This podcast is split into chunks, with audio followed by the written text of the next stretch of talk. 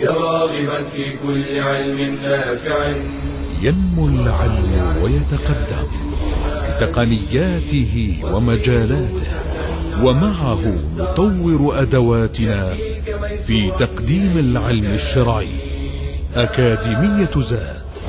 زاد أكاديمية ينبوعها. صاف صاف ليروي غلة الظمآن. هذه عقيدتنا الصحيحة فطرة. تنفي الشكوك بواضح البرهان. بشرى لنا ذات أكاديمية للعلم كالأزهار في البستان. السلام عليكم ورحمة الله وبركاته. الحمد لله رب العالمين والصلاة والسلام على أشرف المرسلين محمد وعلى آله وصحبه أجمعين. اللهم إنا نسألك علما نافعا وعملا صالحا وقلبا خاشعا ولسانا ذاكرا. اللهم علمنا ما ينفعنا وانفعنا بما علمتنا واجعله حجة لنا ولا تجعله حجة علينا يا رب العالمين. مرحبا بكم طلاب العلم الشرعي في أكاديمية زاد في المحاضرة السادسة من محاضرات العقيدة المستوى الرابع. في المحاضرة الماضية يعني تذاكرنا حقيقة الإيمان حقيقة الدين الإسلامي وحقيقة الإيمان في حال الإطلاق وحقيقة الإسلام في حال الإطلاق. وقلنا أن الدين قول وعمل وقفنا عند هذا. في هذه الحلقة في هذه المحاضرة نريد أن نعرف حقيقة الكفر في الدين الإسلامي.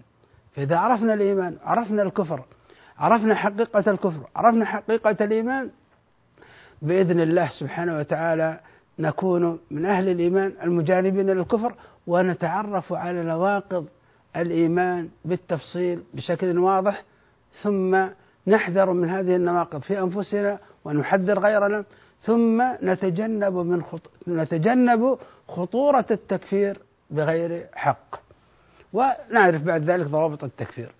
الآن في هذه المحاضرة سنحاول أن نركز على حقيقة الكفر في الدين الإسلامي أو كيف يقع الإنسان في الكفر بدين الإسلام. تذكرون أننا قلنا أن الدين قول وعمل قول القلب وعمل القلب وقلنا أن قول القلب الإيماني هو تصديقه وإيقانه وإقراره بأركان الإيمان وبكل ما جاء به رسول الله صلى الله عليه وسلم. كلما ازددت معرفة بما جاء به رسول الله وأقررت بها زاد زاد قول القلب عندك زاد الإيمان عندك. ما الذي ينقض ذلك؟ ما الذي ينقض قول القلب الكف الإيماني ينقضه التكذيب والجحد لله أو للرسول صلى الله عليه وسلم أو للدين الإسلامي. يجحد يجحد الله ينكر وجود الله. أو يجحد الرسول صلى الله عليه وسلم ينكر نبوة نبينا صلى الله عليه وسلم. أو يجحد الدين الإسلامي ينكر الدين الإسلامي. هذه الثلاثة الأصول إذا أنكرها كفر والعياذ بالله. لم يقر بهذه الثلاثة الأصول أو بأحدها. أو أنكر شيئا معلوما من الدين بالضرورة. مثلا إنسان دخل في الإسلام ثم قيل له الصلاة قال لا الصلاة ليست واجبة. ينكر أن الله أوجب الصلاة. هذا أمر معلوم من الدين بالضرورة. فينكره هذا يعتبر ناقض من نواقض الإسلام. ينكر أن الربا حرام ينكر أن الزنا حرام ينكر مثلا آه، أن الله حرم نكاح زوجات الأب ينكر شيء معلوم من الدين بالضرورة. هذا الإنكار يعتبر كفر. يبقى بعد ذلك الكلام عن الأعيان سيأتي الكلام عنهم. قد يكون شخص المنكر لهذا عاش في بادية لم يتعلم هذه الأمور فإذا علم تعلم. هنا لا لا يقال عنه كفر إنما يعلم يعلم هذه الأمور. لكن شخص يعلم دين الإسلام وعرفه ثم ينكر ذلك ولا يريد أن يقر بهذه الأمور بشيء معلوم من الدين بالضرورة هذا يعتبر ردة عن دين الإسلام ويعتبر هذا ناقض من نواقض الإسلام. انتهينا من قول القلب. نأتي لعمل القلب. عمل القلب الإيماني انقياده وإذعانه وخضوعه بتحقيق أعمال القلوب من إخلاص لله عز وجل بجميع أنواع العبادة. وما يندرج تحت ذلك. لكن ما الذي ينقضه؟ ينقضه هنا قلنا الإخلاص ينقضه الشرك. فهناك بعض أعمال القلوب شرك تنقض دين الإسلام. مثلا شرك المحبة. المحبة وهي محبة التأله. فإذا صرف هذا التأله التعلق القلبي بالمحبوب صرفه لغير الله تعلقا أوجب قصد هذا المحبوب بنوع من أنواع العبادة نقول هذا نقض دين الإسلام نقض دينه بوقوعه في شرك المحبة. فيأتي إنسان إلى أحد الأولياء يحبه محبة عظيمة فيسجد له يذبح له يذبح له وهو ميت فيتقرب إليه بالدم يدعوه في أمور لا يقدر عليها إلا الله أو يدعوه وهو ميت يستغيث به وهو ميت. هذا الدعاء وهذا الاستغاثة وهذا الذبح وهذا النذر عندما يصرفها لهذا المحبوب هذا يعتبر شرك مخرج من ملة الإسلام.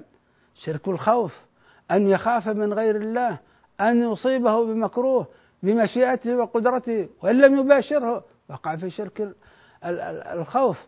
شرك الرجاء أن يرجو غير الله في أمر لا يقدر عليه إلا الله.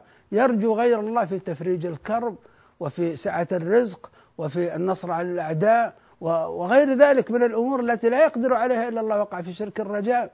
شرك التوكل أن يتوكل على غير الله في أمر لا يقدر عليه إلا الله. كمن يتوكل على مخلوق في أن يدخله الجنة وأن ينجيه من النار وأن يغفر ذنبه يفرج كربه. هذا توكل. المقصود أنواع الشرك. الشرك المتعلق بالقلوب يحذرها الإنسان لأن هذه من نواقض الإسلام. هذه من نواقض الإسلام. النفاق والعياذ بالله أن يظهر الإنسان الإسلام. لكنه في داخل قلبه يبغض الإسلام يبغض الله. يبغض الرسول صلى الله عليه وسلم يبغض الدين الإسلامي. هذا نفاق البغض لله أو للرسول أو للدين أو لشيء من الدين. يبغض الإنسان الصلاة يكره الإنسان الصلاة يكره ما شرعه الله. ويحب هذا الإنسان المحرمات. هذا يعني محبة بمعنى أنه يقول لو لم يشرعها الله لو لم يحرمها الله لكان أفضل لكان كذا. فيطعن في شريعة الله هذا يعتبر شرك. شرك يتعلق بأعمال القلوب. أن يعتقد الإنسان أن هناك شرعا أفضل من شرع الله أو مثل شرع الله أو يجوز التحاكم إليه من دون شرع الله حتى لو لم يفعل ذلك. لكن هو يعتقد أن القوانين الوضعية أفضل من شريعة الله. وإن كان هو يتحاكم إلى شرع الله لكن هذا الذي في قلبه هذا والعياذ بالله ناقض من نواقض الإسلام ناقض من نواقض الإسلام. هذه المتعلقة بأعمال القلوب. قال الله عز وجل لئن أشركت ليحبطن عملك. قال الله عز وجل ومن الناس من يقول آمنا بالله وباليوم الآخر وما هم بمؤمنين. هذا نفاق والعياذ بالله. كذلك قول اللسان الإيماني عرفناه أن يتكلم الإنسان بكلمة الإسلام ويقر بلوازمها. ما الذي ينقض هذا الأمر؟ أن يأتي الإنسان والعياذ بالله فيسب الله. يسب الرسول صلى الله عليه وسلم يسب الدين الإسلامي يستهزئ ويسخر بالله أو برسوله أو بالدين. هذا ناقض من نواقض الإسلام حتى وإن لم يستحل ذلك. انتبهوا لهذه القضية. هذا قول اللسان الإيمان ينقضه قول اللسان الكفري ولا يشترط معه أعمال القلوب. يعني يأتي شخص ويسب الدين الإسلامي. ويقول لا أنا مقر أن دين سب الدين الإسلامي حرام. لكن أسبه. ويسب الدين الإسلامي. يسب الله يسب الرسول. ويقول أنا أعرف أن هذا الأمر حرام. خلاص لا تكفروني لأن هو هو عاصي بهذا. ويسب الله. لا لا يصلح هذا. سب الله سب الرسول سب الدين الاستهزاء بالله وبرسوله وبدينه. هذا ينقض دين الإسلام. وإن لم يستحل ذلك هذه من النواقض. بعض الناس يظن أنه إذا فعل ذلك يعني يضحك الآخرين لكن هو في قرارة نفسه مؤمن بالله ومؤمن بالرسول أن هذا ينفعه. فبعضهم سمعنا عنه جاء في استراحة وصلى بالناس الصلاة ثم سجد وسجد من وراءه كان هو إمامهم.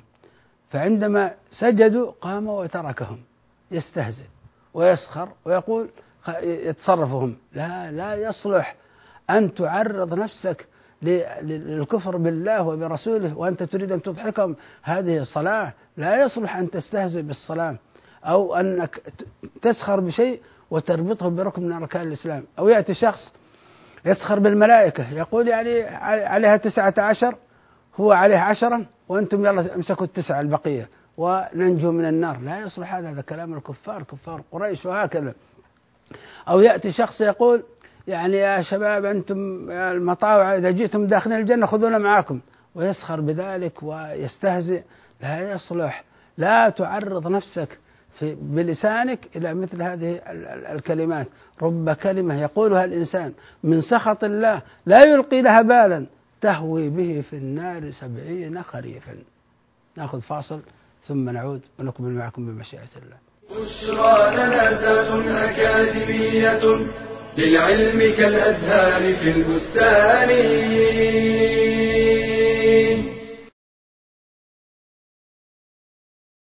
منذ أن فارقت النبي صلى الله عليه وسلم وهو لا يزال يذكرها بأرق الكلمات وأطيب العبارات وفاء لها واعترافا بجميلها. حتى قال لإحدى زوجاته حين غارت منها إني قد رزقت حبها. إنها أم المؤمنين. خديجة بنت خويلد بن أسد القرشية رضي الله عنها. الزوجة الوفية. والمؤمنة الصابرة التقية. أولى زوجات النبي صلى الله عليه وسلم وأم جميع أولاده سوى إبراهيم. ولدت بمكة سنة ثمان وستين قبل الهجرة. وكانت من أعرق بيوتات قريش نسبا وحسبا وشرفا. ولذا نشأت على الأخلاق الكريمة والصفات الحميدة. فكانت عفيفة رصينة ذات عقل وحزم وحين سمعت بخبر الصادق الأمين صلى الله عليه وسلم رغبت في أن تجعله يعمل في تجارتها فعمل فيها فربحت أضعاف ما كانت تربح مع غيره فوسطت من عرض عليه الزواج منها فوافق عليه الصلاة والسلام وتزوجها. كانت رضي الله عنها تعد للنبي صلى الله عليه وسلم الزاد الذي يكفي حينما كان يتعبد في غار حراء. وقد هرع إليها بعدما فاجأه الوحي وهو في الغار فطمأنته بقولها كلا والله ما يخزيك الله أبدا. فكانت أول من أسلم من الناس قاطبة وخير من واسته بنفسها ومالها. ظلت مع النبي صلى الله عليه وسلم وفية صابرة على أذى قريش. حتى وقع حصار قريش على بني هاشم وبني المطلب في شعب أبي طالب فالتحقت بزوجها في الشعب وعانت معه في سبيل الله. ما عاناه بنو هاشم من جوع ومرض مدة ثلاث سنوات. توفيت رضي الله عنها قبل هجرة النبي صلى الله عليه وسلم بثلاث سنوات فذهبت وبقي أثرها. من فضائلها ما جاء في الصحيحين عن أبي هريرة قال أتى جبريل النبي صلى الله عليه وسلم فقال يا رسول الله هذه خديجة قد أتتك معها إناء فيه طعام أو إناء فيه شراب فإذا هي أتتك فاقرأ عليها السلام من ربها عز وجل ومني وبشرها ببيت في الجنة من قصب لا صخب فيه ولا نصب.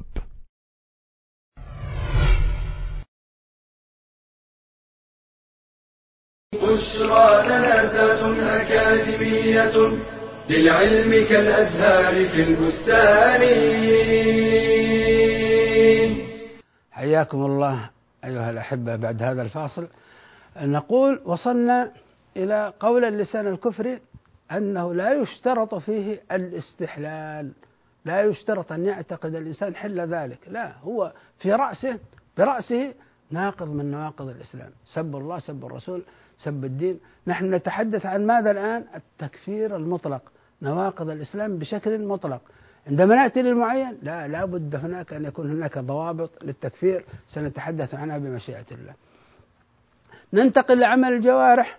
وقلنا عمل الجوارح الإيماني أن يقول الإنسان أنا ألتزم بالعمل الظاهر من دين الإسلام بفعل الواجبات وترك المحرمات من الصلاة والصوم وهكذا. ما الذي ينقض ذلك؟ أن يترك الإنسان جنس العمل بالكلية. ما معنى جنس العمل؟ يعني هناك أشياء تدل على أن الإنسان دخل في دين الإسلام. هذه دائرة دائرة الإسلام. إذا كان الإنسان يترك هذه الدائرة بالكلية فلا يعمل بشيء. يدل على أنه دخل في دين الإسلام. لا يترك الشرك لا يعبد الله مخلصا لا يصلي لله ما في أي شيء. مما يدل على كونه دخل في دين الإسلام. نقول لا هذا لا يصلح. هذا ناقض من نواقض الإسلام. قال أشهد أن لا إله إلا الله وأشهد أن محمد رسول الله. طيب انتظرنا. جاءت الصلاة قال ما يريد يصلي. يعني ليش يقول أنا أعرف الصلاة واجبة وأعرف أن الصوم واجب والزكاة واجب لكن اسمحوا لي ما أريد أن أعمل بشيء. لا صلاة ولا صوم ولا زكاة ولا حج ولا تحاكم إلى شريعة الله ولا ترك الكبائر ولا ترك المحرمات ولا ترك أي شيء. نقول لا يا حبيبي هذا هذا ما هو دين. هذا ما هو دين الإسلام. هذا دين آخر. روح كاثوليك يا أخي روح بروتستانت روح أي ديانة أي مذهب من مذاهب النصارى أي ديانة عندك تبغى أشياء روحية بس روح البوذية. أما دين الإسلام لا بد أن تعمل بجوارحك فتلتزم بما شرعه الله سبحانه وتعالى تلتزم بما يدل على أنك دخلت في دين الإسلام. وأعظم دليل على دخول الإنسان في دين الإسلام أعظم دليل هو الصلاة. الصلاة أيها الأحبة في الله هذا الركن الذي يدل على صدق الإنسان أنه دخل في دين الإسلام. وهذا الركن هو الركن الوحيد الذي يتكرر في اليوم خمس مرات. فجر ظهر عصر مغرب عشاء. لا بد من هذا الركن. هذا الركن هو الغذاء الإيماني. هذا الركن هو حقيقة هذا الإسلام. أنه يعني فعلا نطق الشهادتين وأنه سيعبد الله مخلصا لله في العبودية أعظم مظهر. يظهر صدق الإنسان في التزامه بهذا الإسلام أنه صادق وأن لا بد أن يصلي. ولم يعرف في عهد النبي صلى الله عليه وسلم أن أن هناك شخص دخل في الإسلام ولا يلتزم بأعمال الجوارح. لا ما كان يقبل منه هذا. فترك جنس العمل بالكلية ما يدل على أن الإنسان مسلم ترك ذلك بالكلية هذا كفر. لكن أن يترك الإنسان بعض الأفراد وهو يقول أنا أقر بذلك وألتزم لكن قصر. فقصر في يعني مثلا في فوقع في بعض الكبائر قصر مثلا في التفريط في بعض الواجبات بعض الفرائض. لكن أن يكون يترك العمل بالإسلام بالكلية لا هذا لا يقبل. كذلك من أعمال الجوارح الكفرية التي ينبغي أن يعني تعرف آه، قتل نبي أو الإعانة على قتله. ثم يقول هو أنه يعلم أن هذا الأمر حرام. لا لا يفيد هذا حتى لو لم يستحل ذلك. دوس المصحف متعمدا. يأتي إنسان إلى كتاب الله ويدوس هذا القرآن. ثم يقول أنا أعلم أعلم أن دوس المصحف متعمدا حرام. لا. طيب ماذا تصنع؟ يدوسه متعمدا. نقول لا ينفعك أن تعتقد أن دوس المصحف متعمدا حرام لا ينفعك في أنك لم تقع في الكفر. هذا ناقض من نواقض الإسلام. أن يأتي الإنسان للأصنام فيسجد لها. يسجد للأصنام. يأتي للقبور فيسجد عند القبور يسجد للموتى. يسجد يذبح لهم ينذر لهم. ثم يقول لا أنا لا, لا أتعبد. هذه ليست عبودية هذه عبادة هذه عبادة حتى لو يقول لا هذا ليس بشرك هذه ليست عبادة. وهي عبادة هذه عبادة لهم. هذا الذبح هذا التقرب بالدم عبادة لهؤلاء الموتى. هذا السجود يأتي إنسان يطوف حول القبر يطوف سبع أشواط حول القبر ثم يقول لا لا لا ليس تعبدا. طيب ماذا تصنع بالسبع الأشواط هذه؟ أنت تبحث عن فار تريد تقتل فار ولا أنت تطوف بالقبر؟ أنت تطوف بالقبر سبعة أشواط كما يطاف ببيت الله. فهذا هذا تعبد حتى لو لم تقل أنك تتعبد ولو لم تقل أنك مشرك. لكن هذا الفعل هذه عبادة هذه عبادة صرفت لغير الله. السجود للأصنام وان لم يستحل ذلك. وهكذا. قال الله عز وجل قل أطيعوا الله والرسول. فإن تولوا يعني تركوا الطاعة لله والرسول تركوا بالكلية فإن الله لا يحب الكافرين. فالتولي عن طاعة الله وطاعة الرسول صلى الله عليه وسلم بالكلية هذا كفر في الدين الإسلامي. يقول الله سبحانه وتعالى ويقولون آمنا بالله وبالرسول وأطعنا ثم يتولى فريق منهم. من بعد ذلك هذا التولي والإعراض عن دين الله بالكلية وإن قال بلسانه آمنا بالله آمنا بالرسول لكنه يتولى بعد ذلك عن طاعة الله وطاعة الرسول بالكلية قال الله عز وجل عنهم وما أولئك بالمؤمنين ليسوا بمؤمنين. يقول الله سبحانه وتعالى فلا صدق ولا صلى. صدق هذا يتعلق بالقلب. ولا صلى هذا يتعلق بالجوارح. ولكن كذب هذا يضاد التصديق. وتولى هذا يضاد. ولكن كذب وتولى هذا يضاد الصلاة. فترك الصلاة بالكلية فهذا كفر في دين الإسلام. هذه نواقض الإيمان. لا بد أن نعرف أن هناك نواقض تتعلق بقول القلب هناك نواقض تتعلق بعمل القلب هناك نواقض تتعلق بقول اللسان هناك نواقض تتعلم تتعلق بأعمال الجوارح. ينبغي للمسلم أن يتعلم حقيقة الإسلام حقيقة الإيمان. ينبغي للمسلم أن يتعلم حقيقة الإيمان المطلوب منه شرعا ومعرفة نواقضه. هذه من أهم الأمور فهو تعلم لأصل دينه وأعظم سبب لنيل محبة الله والفوز بجنته والنجاة من ناره. يا إخوان تعلم حقيقة الإيمان المطلوب شرعا وتعلم نواقض الإيمان هذا هو تعلم لأصل الدين. لأن بعض الناس يقول لا داعي أن نعرف نواقض الإيمان. فقط نعرف يعني أركان الإيمان ويكفي ذلك. لا. مثل ما أنت تتعلم الصلاة تتعلم أركان الصلاة؟ تتعلم كذلك يعني نواقض الصلاة. كذلك أنت تتعلم الحج وأركان الحج كذلك تتعلم مفسدات الحج وهكذا تتعلم مفسدات الصيام.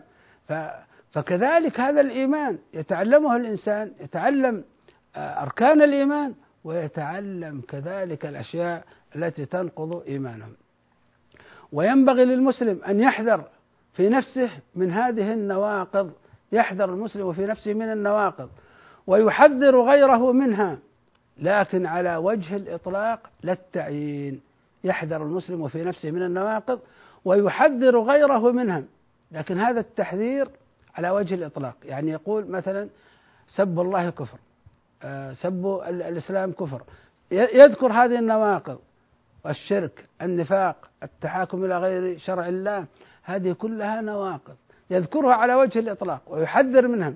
يحذر منها في نفسه ويحذر غيره لكن إياه أن يكون هذا الفعل على وجه التعيين. فيأتي إلى شخص يقول هذا كافر هذا كافر هذا مؤمن هذا مسلم لا إنما يكون ذلك على وجه الإطلاق لا التعيين. ما السبب؟ لأنه عند التعيين قد يختلط على الشخص بعض الأمور. يختلط على الشخص بعض الأمور فيظنها من النواقض وهي ليست كذلك فيقع الفرد في الغلو. فإذا كفر بها الأعيان فقد كفر بما ليس بمكفر فكان من الخوارج عياذا بالله. نأخذ مثال مثلا شخص سب الله. فسمعته أنه سب الله واستهزأ بالله. قمت مباشرة قلت هذا بعينه كافر. هذا كافر خارج عن ملة الإسلام هذا الشخص المعين كافر. أنت أنزلت هذا الحكم عليه وقد يكون هذا المعين إنما هو مجنون. قد يكون هذا المعين يعني مريض مرض نفسي. قد يكون هذا المعين ليس في وعي وهكذا. فأنت تنزل هذا الحكم على هذا المعين وقد يكون هذا المعين هو لا يعني يستهزئ بالدين ولا يقصد دين الإسلام. يستهزئ بشعيرة من الشعائر هو لا يظنها من الشعائر يظنها من العادات من عادات المسلمين وليست من شعائر أهل الإسلام. وهكذا فيقع الإنسان فيما وقع فيه الخوارج عندما كفروا بما ليس بمكفر.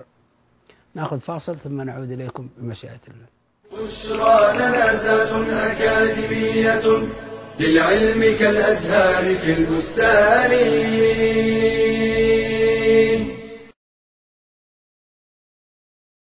من أعظم الأخطار التي تهدد المجتمع وتجعل بناءه هشا ضعيفا. جهل المرأة بما تحتاج إليه من أمور دينها ودنياها وشؤون حياتها فهي الساعد الآخر لبناء المجتمع. فالمرأة الجاهلة لا يمكنها القيام بتربية صحيحة أو إعانة لأبنائها على التعلم والرقي بل ربما أنشأتهم على أفكار خاطئة أو معتقدات فاسدة. فبالجهل تتبرج المرأة فتفتن نفسها وغيرها. وبالجهل تضيع المرأة حق زوجها وتنفره من البيت فيتفرق شمل الأسرة. وبالجهل وقعت كثير من النساء في الخرافات والسحر والشعوذة. فالواجب على المرأة أن تحرص على طلب العلم وألا يمنعها الحياء من ذلك.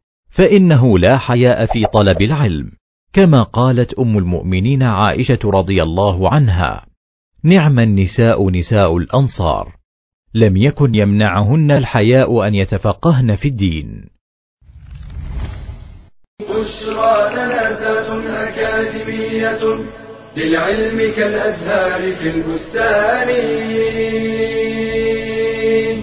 حياكم الله أيها الأحبة أخذنا قبل الفاصل أنه ينبغي لنا أن نتعلم حقيقة الإيمان المطلوب منا.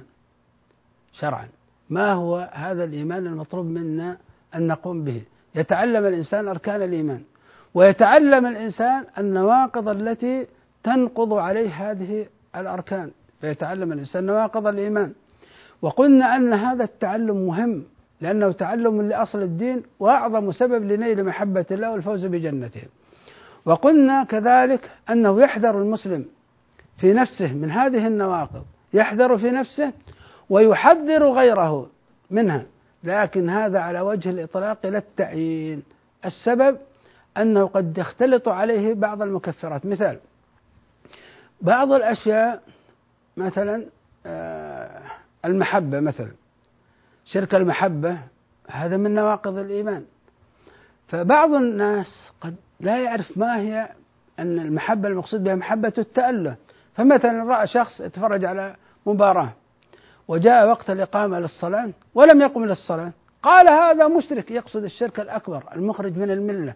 قال والسبب أنه قدم محاب النفس على محاب الله فقد وقع في الشرك وهذا يعتبر من المحرمات وليس هو الشرك المقصود. فقد يكفر الإنسان بما ليس بمكفر لا يضبطه لا يعرف ما هو ناقض الإيمان الحقيقي. مثلا آه، آه، شخص ذهب إلى القبور ويعبد الله سبحانه وتعالى عند القبور. يأتي هذا الشخص قال فلان عبد الله عند القبور فهو وقع في الشرك, في الشرك الأكبر المخرج من ملة الإسلام. وهو لا إنما هذا وقع في شرك أصغر. إنما هذا وقع في محرم وقع في بدعة. وليس هو الشرك الأكبر. المقصود قد يختلط على الإنسان ما هو المكفر ما هو الناقض الحقيقي فيشتبه عليه. فلذلك هو يكتفي بالإطلاق. أما التعيين لا لا يستطيع هو أن يعين. فينزل هذا الحكم حتى يكون من أهل العلم يكون دارس لهذا. فالمقصود أن التحذير من نواقض الإيمان يكون على وجه الإطلاق لا على وجه إنزالها على الأعيان. أيضا قد يعني هناك بعض الأعيان قد يكون يعني لا يستحق مثلا هذا الكفر فلا بد أن تقيم عليه الحجة. فعند التأكد من أن هذا المكفر هو المكفر الشرعي يعني وجدنا شخص يذبح عند القبر يذبح ويريد التوسل بهذا الميت إلى مغفر أن يدعو الله عز وجل له في أن يفرج همه يفرج كربه. هذا الذبح مكفر شرعي. لكن هذا الشخص الذي ذبح لهذا المعين هذا المعين الذي ذبح لهذا القبر هو يعني وجد في بيئة كلهم يذبحون. وما وجد ولا يعني عرف يظن أن هذا هو من دين الإسلام. وجد في تلك البيئة وتلك البيئة هذا الشرك عندهم يعتبر قربة إلى الله سبحانه وتعالى. فيأتون إلى الموتى يتقربون إليهم بهذا الذبح وهو شرك أكبر من غير شك. لكن هذا المعين لا بد من إقامة الحجة عليه. السبب أن هناك جهل وصل بهم الأمر إلى هذه الدرجة. يفعلون شركيات يتعبدون لله سبحانه وتعالى بهذه الشركيات.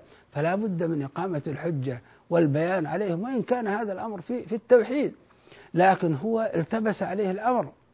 هو يعني يقول أنا ما أصلي له ما أصوم له ما أزكي له ما أحج له ما أذبح له يعني كما يذبح لله. إنما أنا أقصد يعني آه، أكرم هؤلاء الزوار للقبور لكن هو لا يدري أن هذا الأمر إكرام له هذا تعبد له هذا تقرب له لأنه أسال الدم ولا يأكل من هذا اللحم.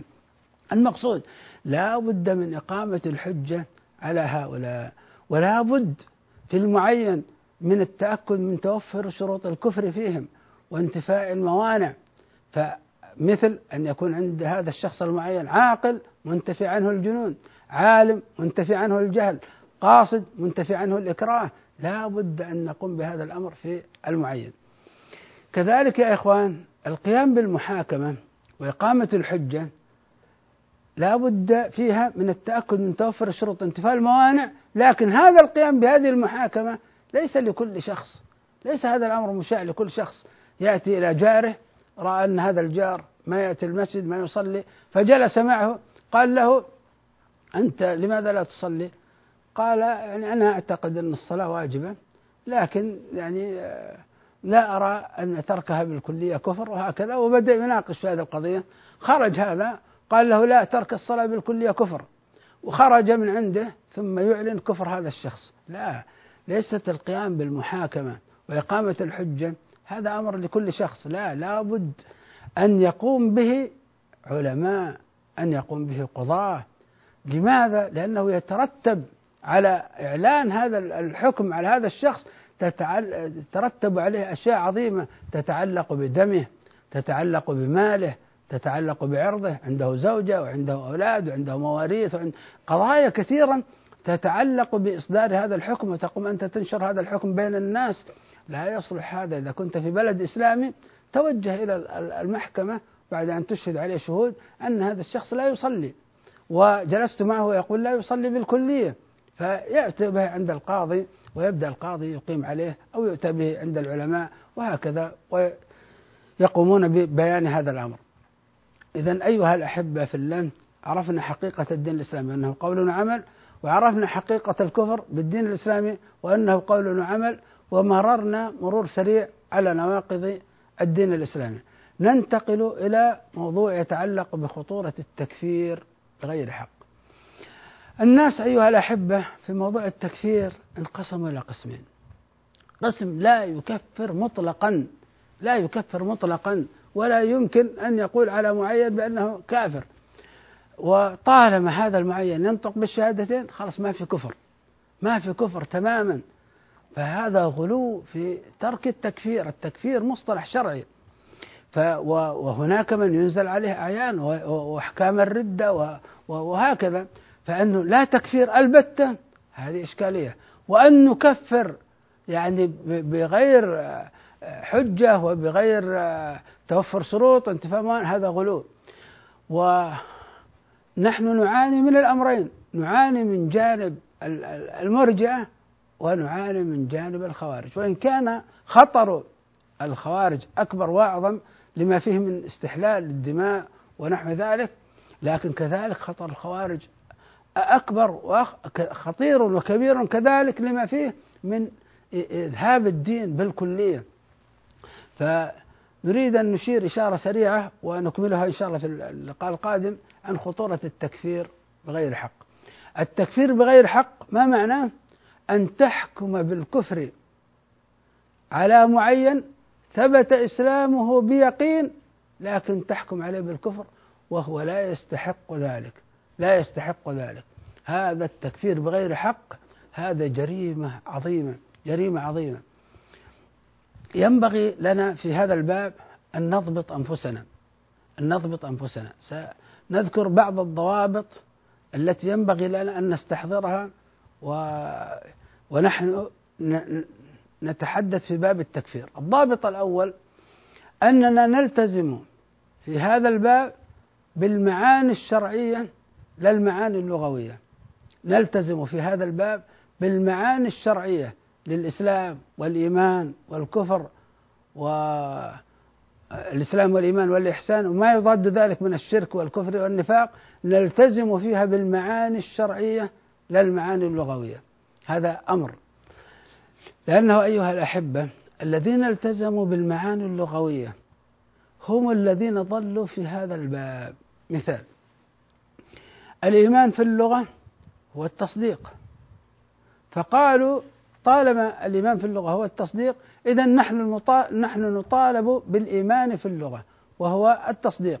فكل من صدق بقلبه ولم يعمل بقلبه ولم يقل ذلك بلسانه ولم يعمل بجوارحه فهو مؤمن. فهذا غلو. أنا أفضل أن هذه المسائل لأننا نتدارسها في اللقاء القادم لضيق الوقت ويكون أصبحنا نقف فقط عند موضوع التكفير بغير حق ما معناه؟ معناه الحكم بالكفر. على من ثبت إسلامه بيقين بغير حق. هذا نقف عند هذا. ثم بإذن الله في المحاضرة القادمة نتحدث عن خطورة هذا ونتحدث عن بعض الأمور التي تضبطنا من تضبط مسارنا من ألا ننحرف في مسائل الأسماء والأحكام ونحفظ أنفسنا في مسائل الإيمان والكفر من الانحراف سواء إلى طريق الإرجاع أو إلى طريق الخوارج. نؤجل الكلام للمحاضرة القادمة بمشيئة الله واستودعكم الله. صلى الله وسلم وبارك على عبده ورسوله محمد وجزاكم الله خيرا. يا راغبا في كل علم نافع متطلعا لزيادة الإيمان وتريد سهلا النوال ميسرا. يأتيك ميسورا بأي مكان. زاد زاد أكاديمية ينبوعها.